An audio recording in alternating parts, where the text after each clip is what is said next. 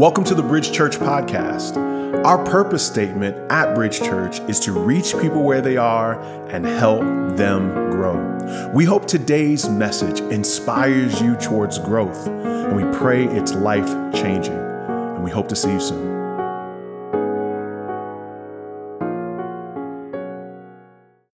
Good to see everybody. Amen. As we continue on in our series, uh, just you know, we'll always have some seats right here on my right hand side. Uh, we're continuing on in our series uh, called Searching for Me.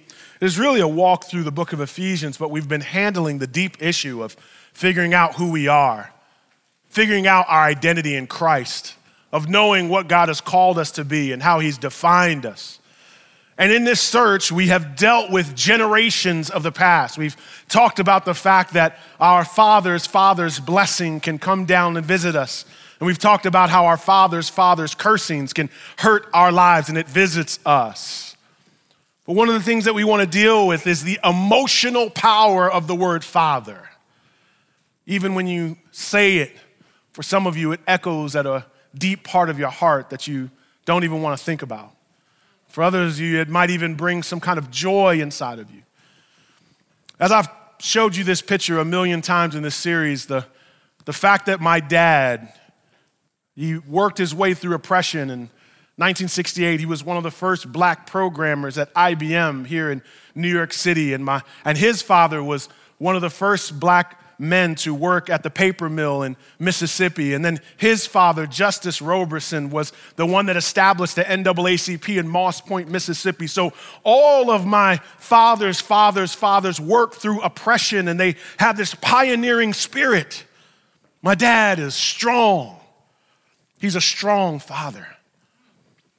But my father's strength, at times, he would even admit sometimes intimacy is difficult because that's just not the way he saw connecting with the son. That's not what he saw from his father's father's father.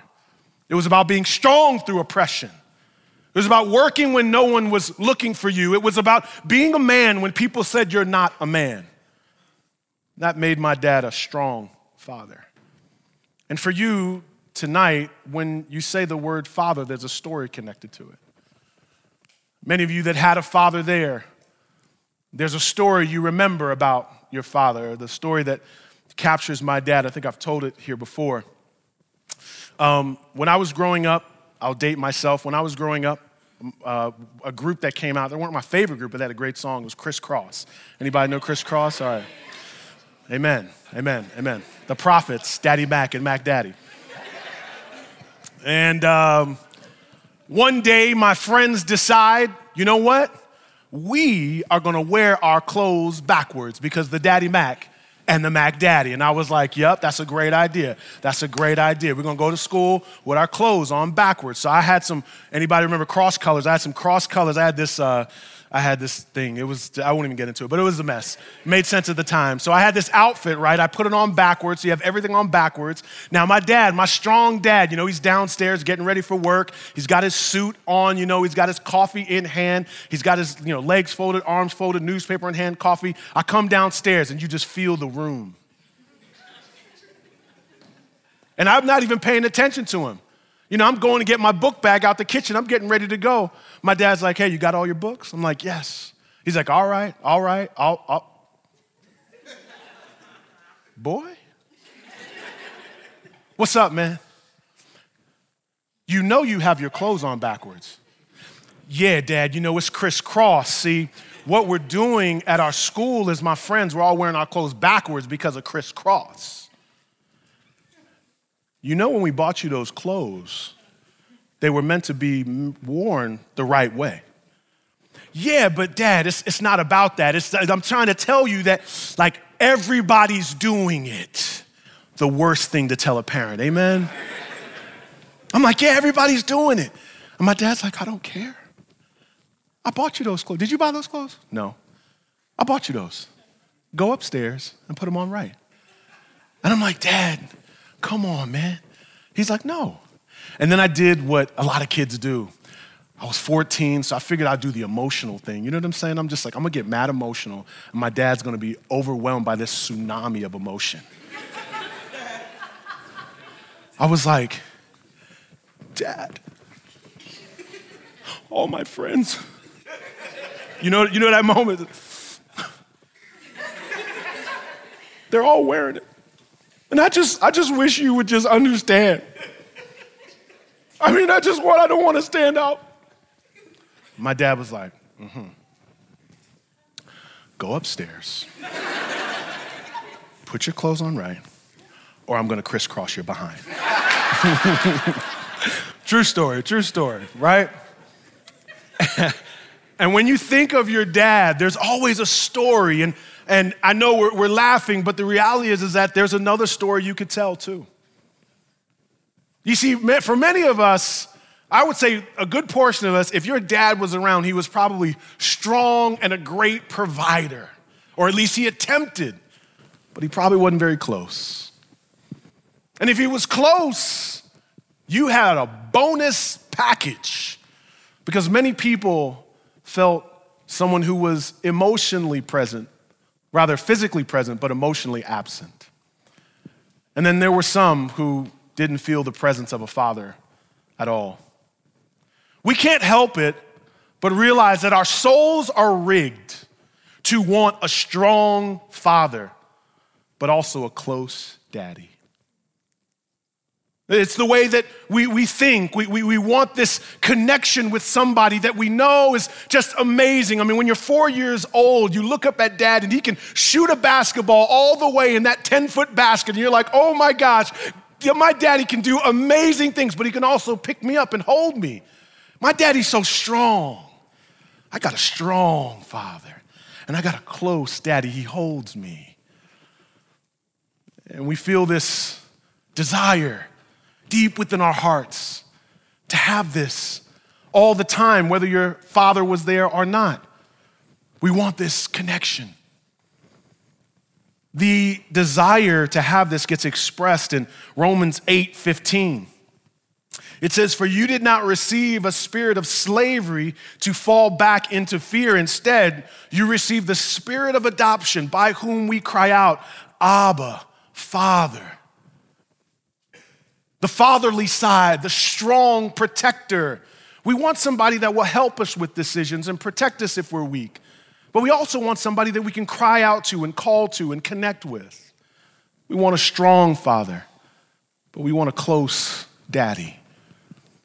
We can't help but think, what would it be like to be closer to dad? You know, many of you if you had a dad there, you tried to experience closeness. I shared this story before years ago. You know, I did the tell my dad I love him experiment. It's like, you know what? You know what? I'm, i was in college and I, think I was like a psychology class. I was like, I'm going to tell my dad I love him. Yeah. So I go to my dad. I'm like, Dad, I love you. And he was like, okay. All right. So uh, you coming, coming home Saturday? All right, great. I was like, oh, okay. That was different. And for years and years and years. And, and what I realized was I wanted my dad to act like he didn't go through all those years of oppression, and I wanted him to be this intimate, close guy. The reality was he was rugged because of the world he was brought up in. And the fact of the matter is, I was trying to form my dad into the image of God. And see, what we, what we tend to do is we look through the lenses of, uh, of our broken daddy image at God. And we believe that God often can have the same level of brokenness that our daddy had because we can't help it, but the Bible keeps calling God Father. 236 times in the New Testament, it keeps saying Father. When Jesus has his disciples and they're like, Can you teach us how to pray? He says, Well, start with our what? Father. So there's this pension inside of us. Even secular thinkers and even theologians want to get rid of the word father, not because it's not expressed over and over again in the text, but there's something about us that doesn't want to hamstring God to this kind of mentality of a father, not just because he doesn't say it, but maybe because we bring emotional weight to that word, father. Many ways, we, we're like, you can't be a father because we have a memory of what father means. But maybe Maybe we shouldn't superimpose our broken daddy's image onto our divine, divine father's image. But maybe we should begin to look at our Heavenly Father and see all that He wants to offer us. We are looking for a daddy. We're constantly searching for a daddy.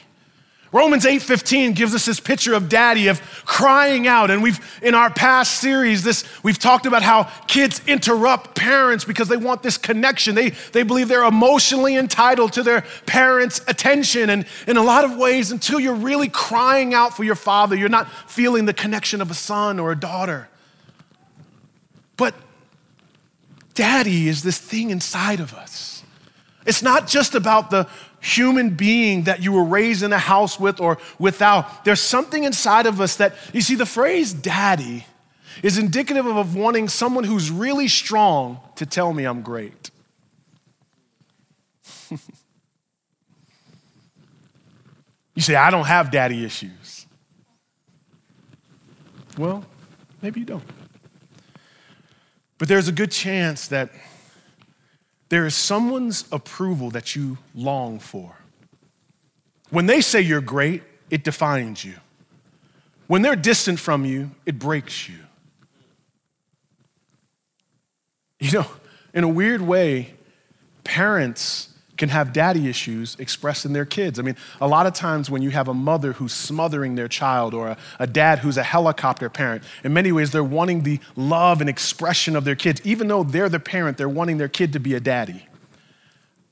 They're wanting their kid to get connection from. When you have this, when you're lingering with this limp of daddy, you're always wanting to go around with this imprint on, inside of you. You're wanting connection from people. You're hovering around people because you want this lasting sense of strength in your life. And we're searching for this newness. And yet, the Bible tells us that we have a daddy, a strong father, and a close daddy in God. And we read it right here in the text. So, why does it not sink all the way down into our hearts? I can tell you why. Because there's another father at work. It's called the father of lies. Lying is his native tongue.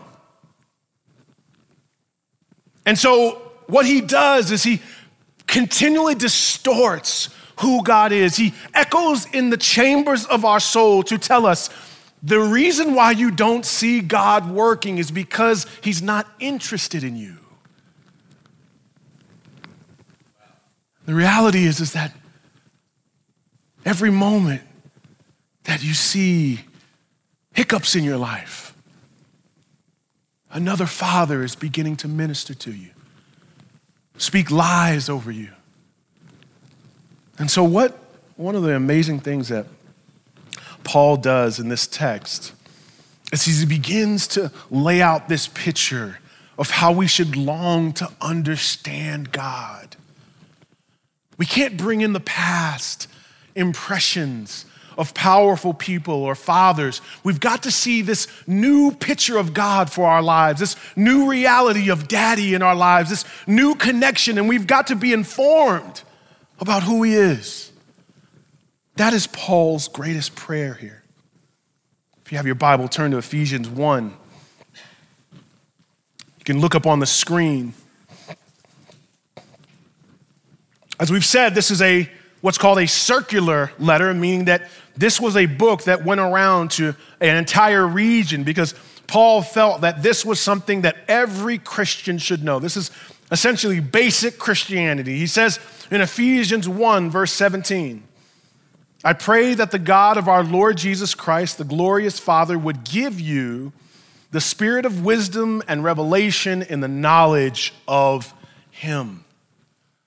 Paul is praying and he says, I want you to have wisdom, revelation expressed in knowledge.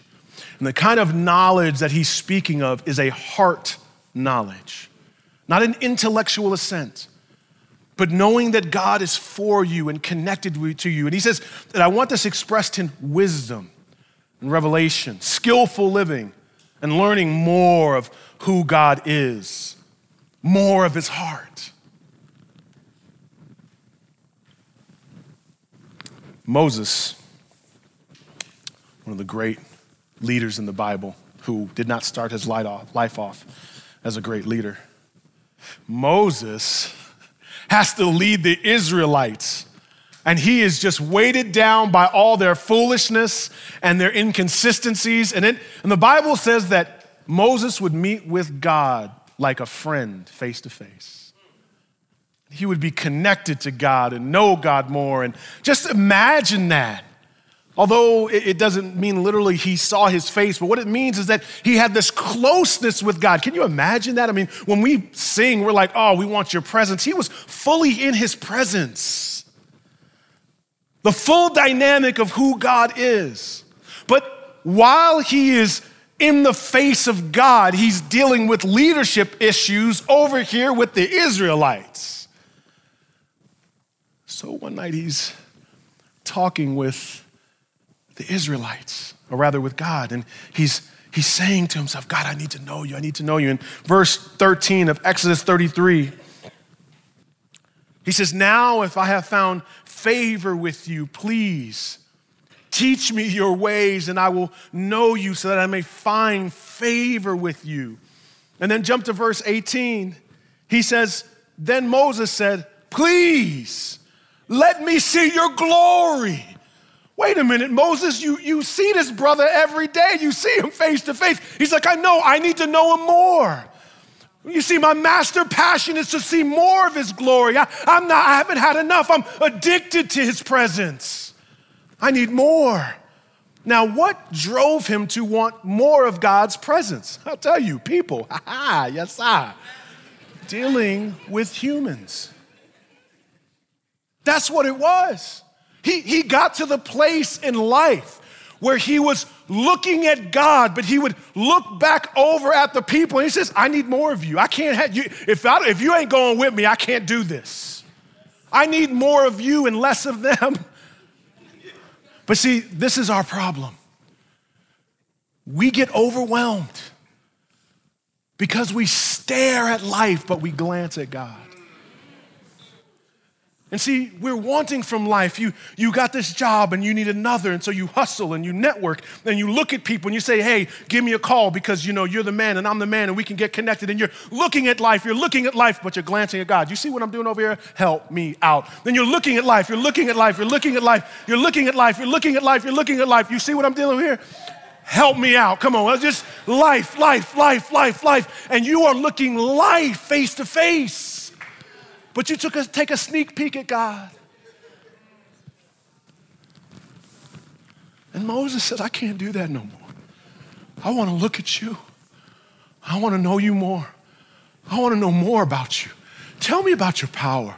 Tell me about your strength. Huh? I need to be at this meeting. I'll be there in a second. But anyway, I need more of you. I want to, you know what? You know what? Come on, I'm going to carry you in there with me. You see? That is what Moses says. I want to know you. I believe I'm a carrier of your presence. And I want you to be with me, and, and I, want, I want to be with you.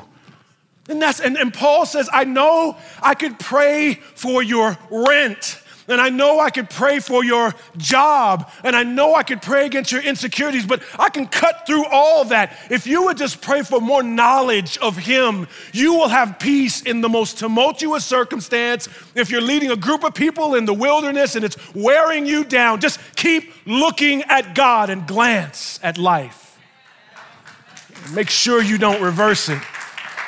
Make sure you don't reverse it. Make sure you don't reverse it. Notice Paul is praying this.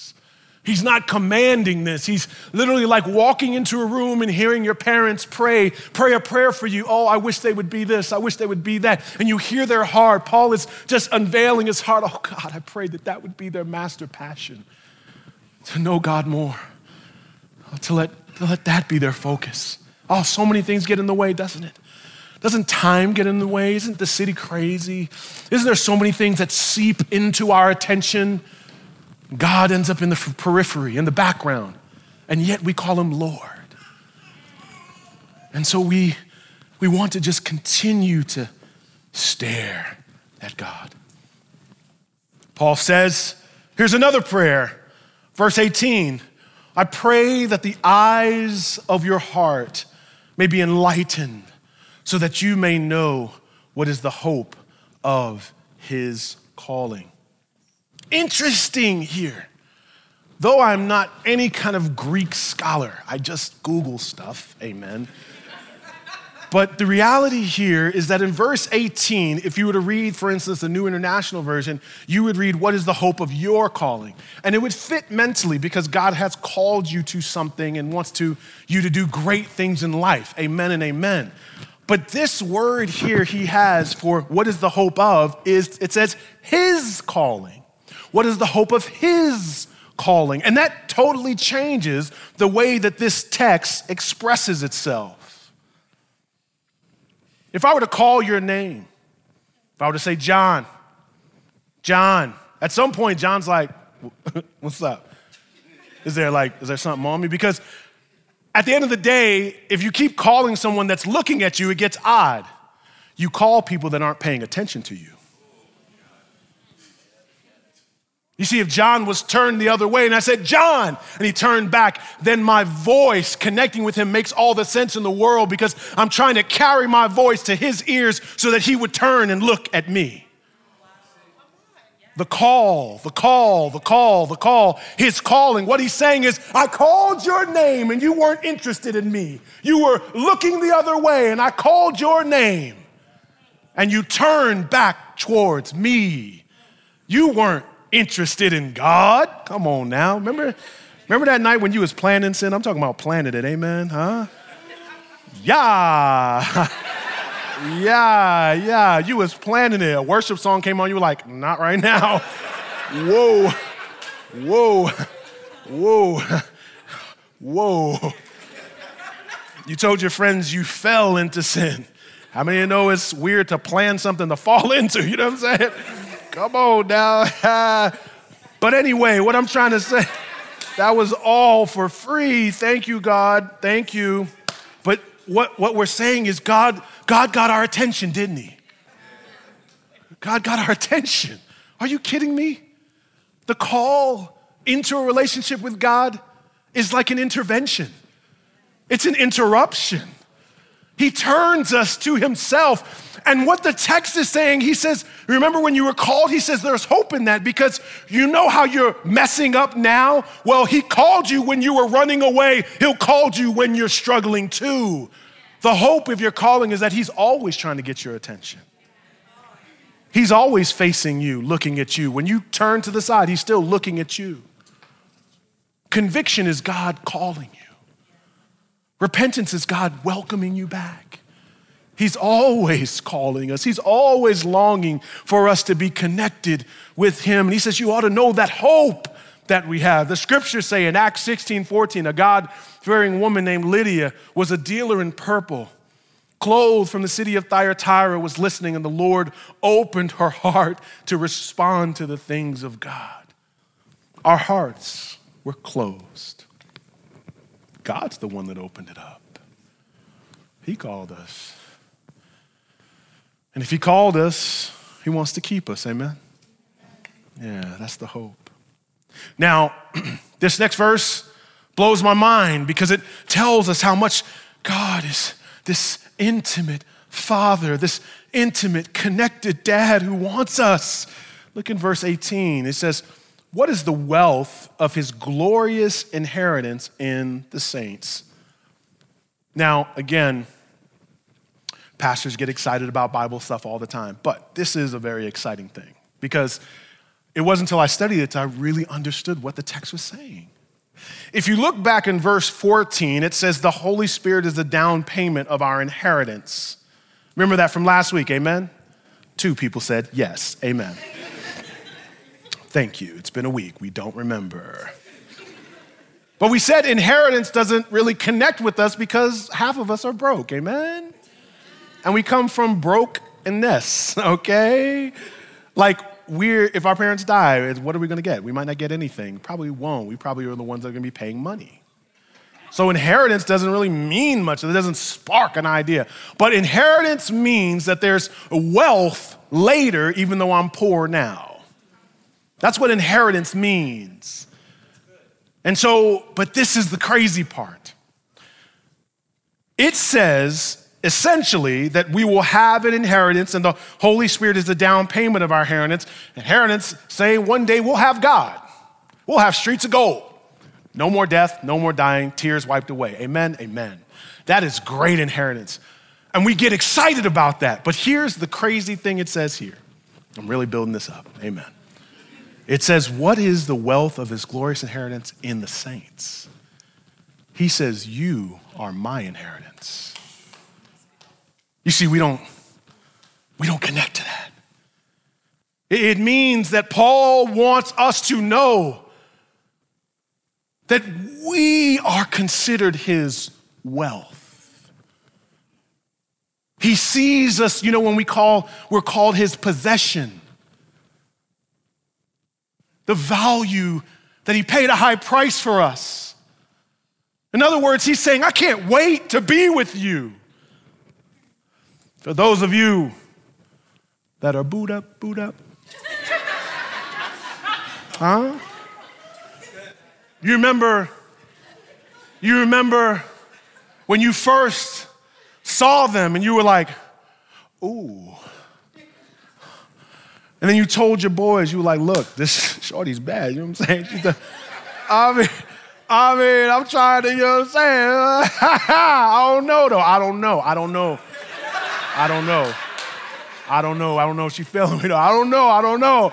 I don't know though. I don't know. And a month went by and they were like, what happened? You're like, I still don't know. I don't know.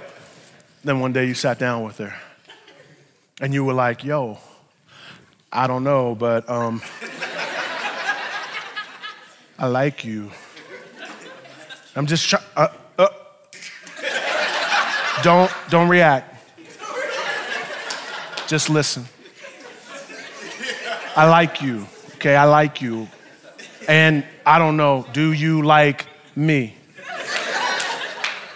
And boy, when they said yes, you were like, okay, okay, okay, okay, okay, okay, okay, okay.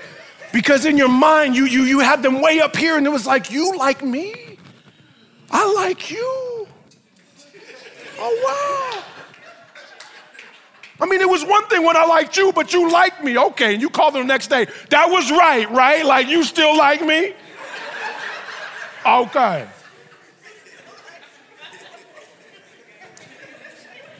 Do we have enough room in our minds and hearts to think God's into us?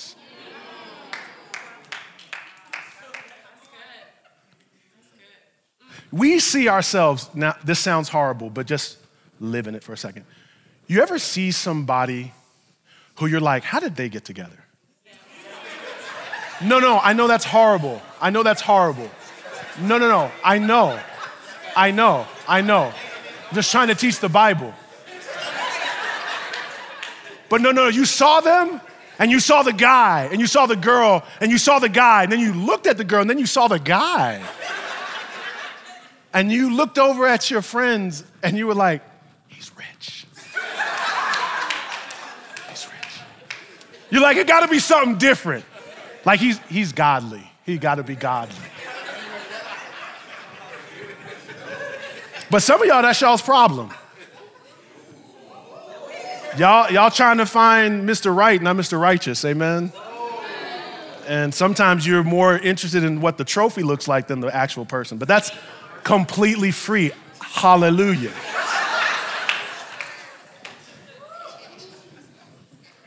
But no, no, no. God says, no, you look dope too. No, no, no. I don't care what they think. No, you're, you're fine in my eyes. In the Bible, there is this incredible picture. In the Old Testament, the priest would walk into the temple and he would intercede for the people. He would wear this incredible robe, and on top of the robe would be this thing called an ephod.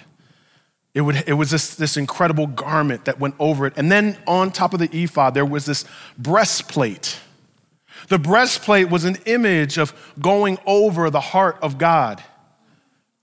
And on there were these incredible images of stones, diamonds, In Exodus 28, I'm going to read off a bunch of stones that I will not pronounce well. Amen. You can Google them later. But in verse 17, it says, place a setting of gemstones on it, four rows of stones. The first row should be a row of carnelian and topaz and emerald. The second row, a, a turquoise and lapis and lazuli. Yo, lazuli's hot. No, I really don't know. And a diamond. The third row, jacinth, ooh, and agate, mm, and a and the fourth row, beryl and onyx and jasper. They should be adorned with filigree in their settings. Now, verse 21. The 12 stones are to correspond to the names of Israel's sons. Each stone must be engraved like a seal with one of the names of the tri- 12 tribes of Israel. Every stone on the breastplate was a name of God's people, of one of their tribes. And it's hard for us to imagine that as the priest would go into the temple and there would be incense burning and fire, and through all this smoke, there would be this shining of diamonds all over the priest. And they would have names on them shining, shining, shining. Turn to your neighbor and say, I'm shining. Could you imagine? Could you imagine? Could you? Yeah, because some of y'all are broken. You're like, I'm shining. I'm shining. But see, that's the point. That's the point. The Bible says, let your light shine, right? But some of us don't always let our light shine. Some of us put it under a bushel. Some of us aren't living how we ought to be and living out our full lives in Christ. And we feel the weight of that every day.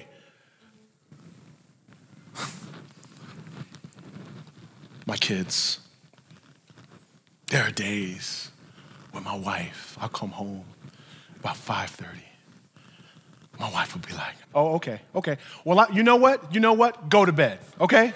Go to bed. How about that? When? Oh, when? Now, now. You don't want to eat? Oh, starve. Go ahead, starve. You know, it's just, you know. And I, and I walk in, I'm like, yeah, you know. And I just, said, good parenting good parenting, you know, and we're just like, yeah, yeah, yeah. And then my wife would be like, yo, she's crazy. I'm like, she is crazy. She's crazy. Boy, that girl's crazy. Oh, can't stand the things she does. Later on that night, we'll go over to her room. Our little daughter will be asleep. And we'll just be staring at her. My wife will be like, I love that fool.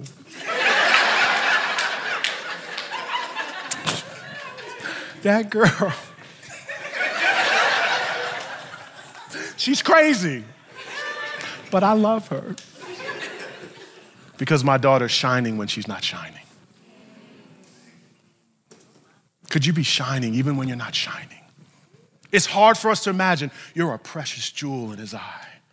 You think I'm only a jewel when I'm shining. You're shining when you're not shining. Turn to your neighbor and say, I'm shining when, even when I'm not shining. You're, you're shining. But here's the reason why. Here's the reason why. The reason why is in the same way that you may have been superimposing the brokenness of your father onto the beauty of God, God has superimposed the righteousness of Christ over the foolishness in your life. Oh, you're shining even when you're not shining. Oh, He has when he looks at you, he sees the beauty of the righteousness of Christ. That day you were so broken, but he still sees you shining like a diamond. You're beautiful. Listen, you're beautiful in his eyes. It doesn't, you, the mirror doesn't define you, his eyes define you. You're beautiful. You're beautiful. You're beautiful in his eyes. You're beautiful in his eyes. You're shining in his eyes. You're beautiful. No, no, no, no, the, the beauty of knowing God. But lastly, the scriptures tell us that in verse 119, and what is the immeasurable greatness of his power towards us who believe? according to the mighty working of his strength. Here, the author Paul now transitions into a space where he says, not only is God doing all that and caring for us in that way, but he actually works for our benefit according to his mighty strength.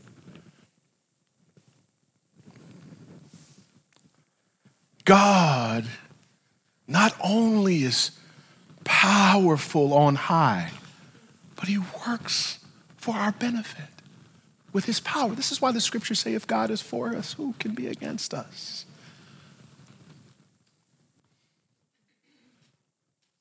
I mean, I know powerful people, but they ain't checking for me. They're not working on my benefit or my behalf. And sometimes when people do things for you, they give you just a, a, bit of their energy. You know what I'm saying? They're like, oh, I got about five minutes. I give you just a little bit of my time because I got more important things. But it says that he works according to his mighty strength. That means that if you've ever seen him do anything powerful, that same power works for your benefit. The same God that created heaven and earth works for your benefit. The same God that rose Jesus from the dead works on our behalf. He does not give us a portion of his strength, but he works in proportion to all his strength. That same God. The, the old preacher says, he sits high but looks low. But the good thing is that he doesn't look just low, he comes low. He reaches his hand down and he connects with us. Isn't that good? Isn't he a strong father? But he's also this good daddy. He's this close daddy.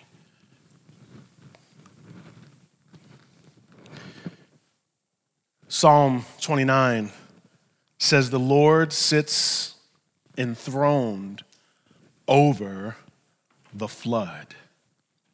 The Lord sits enthroned, king forever. The Lord gives his people strength. The Lord blesses his people with peace. Now, church, let's read that all together and feel the weight of that on three. One, two, three. The Lord sits enthroned over the flood. Uh huh, keep going. The Lord. Verse 11. And the Lord, He is over the flood.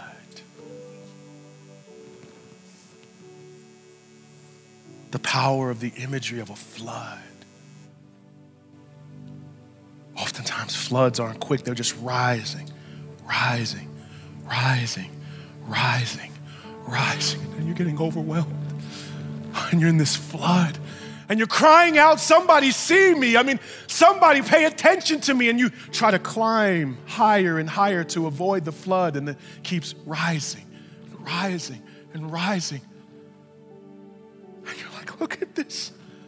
My life is flooded with dead and broken relationships and people that are inconsistent, and I'm not everything I want to be, and the floods keep rising rising and rising. Hey, like, I need somebody. And it says that whole time, God's seated, He's enthroned. And Satan says, You see him? He ain't doing nothing about this, is he? If he was God, he could get rid of the flood, couldn't he? I mean, is he not God of heaven and earth? Didn't we just say he's the powerful God that created the heaven and earth and creates flood? I mean, isn't he God? Where is your God? I thought he was a God that could take care of the flood. The beauty of this song is to let us know that sometimes God will let the flood waters rise not so that we would be afraid, but we would climb higher and higher and higher towards Him. And as you climb up, look what it says He's going to give you strength and He's going to give you peace. And He's gonna give you peace that will pass your understanding so much so that it's getting higher and higher and higher. And you say, I've got a God higher than all of this. Oh, my God is higher. He's higher. He's higher. The floods get higher, but He's higher. And the floods get higher of debt and, and worry and pain, but He's gonna give me peace that transcends this flood. God is a mighty God. He's a strong father. He's a close daddy. And all the daddies you've been looking for, they can't outdo my daddy. No, no, no. He's a strong father. Rebuke the devil in the name of Jesus. Let him know he's a liar and he's the father of lies. And I'm not going to believe those things about God. I, I know he's my God. I know he's true. And I know he's real. And I know he's involved. He ain't absent. He don't just send me checks on the weekends. Oh yeah, he's my God. And so I am going to worship. And I'm going to look for that peace. Oh, it's coming. God, God's chilling. I'm going to look for that strength. It's coming. Why? Oh, I just got to give my daddy a call. He, he loves me, sure. He's going to hit me off in just about a minute here. Water's getting higher. It's coming because he loves us. He's seated on the throne and benevolent to his kids. Father, in the name of Jesus, in the name of Jesus, we love you, God. We love you, God. Would we stand real quick? We love you, God. We love you, God. Father, we want to evict all the brokenness of the past, all those echoes of the past in the name of Jesus. In the name of Jesus, God. We evict all that.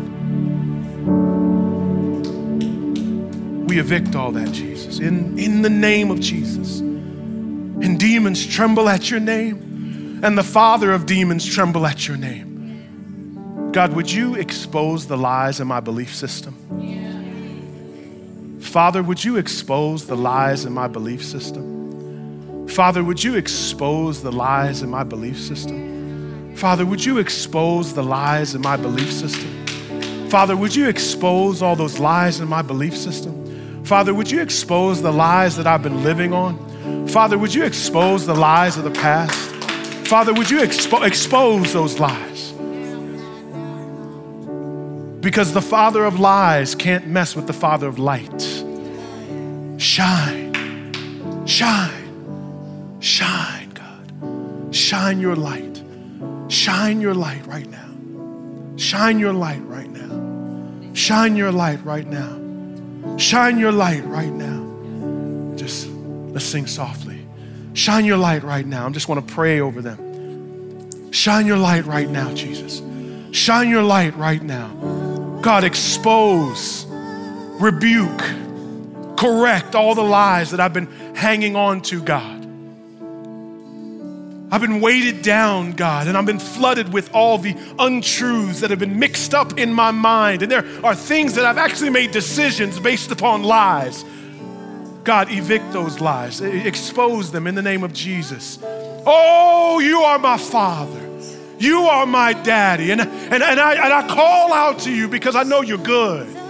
I know I can depend on you. I know I can wait on you. And I'm, I'm going to end this generational foolishness in my life, God. I'm going to wait on you. And it doesn't matter what my father's father's father was like. You're my father, God. You're my father. You're my father, God. You're my father, God. Oh, you're my father. I just, I sit at your feet tonight, Father. I sit at your feet tonight, Father. Father, Father. Father, Father, I sit at your feet tonight, Father. Oh God, remove the brokenness of that word, Father, replace it with beauty, Father. Daddy, I want to call you Father and cry out to you, God. I don't want to see oldness when I see your newness, God. I don't want to see the brokenness of that word. I want to see the beauty of that word, Father. I need you, God. I need that kind of Father. Oh, God, you're good to us. You're good to us, God, and you are hovering over this place right now, ministering to us, reminding us of who you are. Oh, you wanted to be so close that you sent your son to die for us. Thank you for sending Jesus, who on the night he was betrayed, his body was broken and his blood was poured out. Jesus, Jesus, our big brother, he dies in our We hope today's message was encouraging for you. We'd also love to hear how God used this message to speak to you. We hear from people all across the country about what God is doing through our podcast, and we'd love to hear from you. You can email us at info at bridgechurchnyc.com. You can also find us on Facebook and Instagram. Our handle for both of those social media outlets is at Bridge Church NYC. Our website is bridgechurchnyc.com. If you're in the New York City area, we have services at 4 p.m. and 6 p.m. on Sundays at 98 Fifth Avenue in Brooklyn, New York, right next to the Barclay Center. We are praying for you and we hope to see you soon.